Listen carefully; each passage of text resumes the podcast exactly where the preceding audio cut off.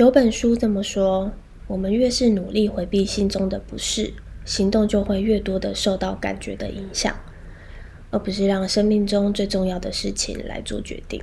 情绪是一种感受，我们尽量去拆解情绪本身的原因。你的焦虑、没自信是因为恐惧、害怕什么呢？对感情的焦虑及没自信，是因为恐惧最后的结果是失去。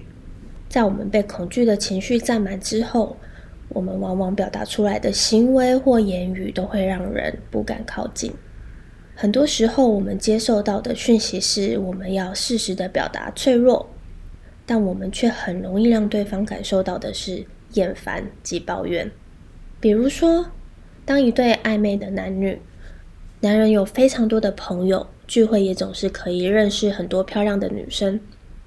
而男人在聚会时不会注意手机，导致让女方非常的没有安全感，开始陷入焦虑。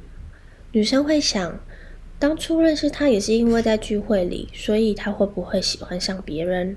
又或是他现在不回我讯息，是不是在搭讪其他的女生呢？等等等等，所有比悲伤更悲伤的故事都出现在这个女人的脑海里。这时候就像被魔鬼附身，把所有的幻想都在他的脑袋里成了真。在男人结束聚会后打给了女人，女人变得怪里怪气，甚至莫名其妙。可想而知，女人会有什么反应吧？不悦的语气，不悦的口吻。本来开心打电话来的男人，都让这些语气吓得想要赶快挂掉电话。你说这男人不想拔腿就跑吗？如果是我，就立刻挂掉电话，加入黑名单。你觉得这个女人不悦口吻的动机是什么？我们来抽丝剥茧一下。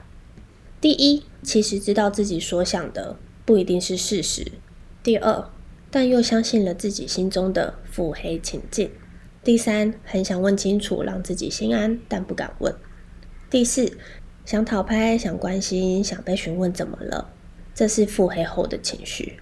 我们再来做下一层的抽丝剥茧。第一，想要男人给他安全感，能回复他讯息。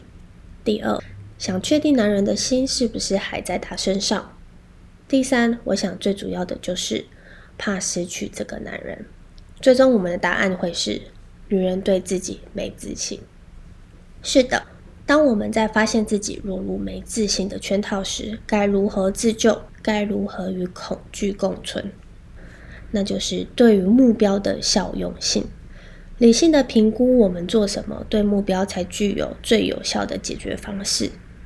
首先，当你了解自己恐惧的原因是怕失去他，那你当然不能做任何会失去他的行为，也就是不能用自己的幻想来定罪，甚至对他发脾气。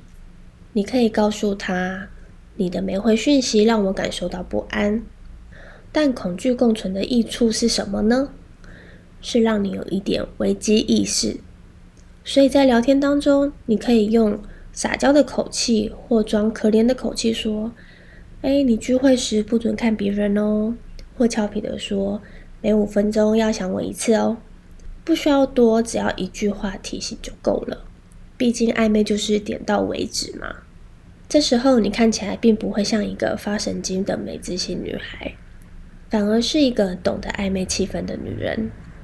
最后，其实你还可以挖掘更深的原因。你真的想要的是什么？你选择他的原因是什么？不要被当下的情绪及感受带着走。试问一下，最根本的原因。茫茫人海中，你选择他的原因是什么？失去这个人是否有这么严重呢？等你找到了你心中的答案后。你就能表现得轻松自在，也有自信。我知道会有很多不同的状况出现，但最主要的是你要平稳自己的情绪，才让人看起来有自信。你不会因为恐惧结果的不理想而有太多的情绪让人感到厌烦。我一直很喜欢一句话，现在送给你们：唯有遇到困难时采取的行为，才能代表你这个人。平顺的日子里看不出一个人的真实个性，可是当你遇到困难或恐惧时，所表现出来的行为及态度才是你真正的样子。所以不需要害怕恐惧的存在，而是当恐惧出现时，我们如何与它共存，让我们有机会练习变成更好的人。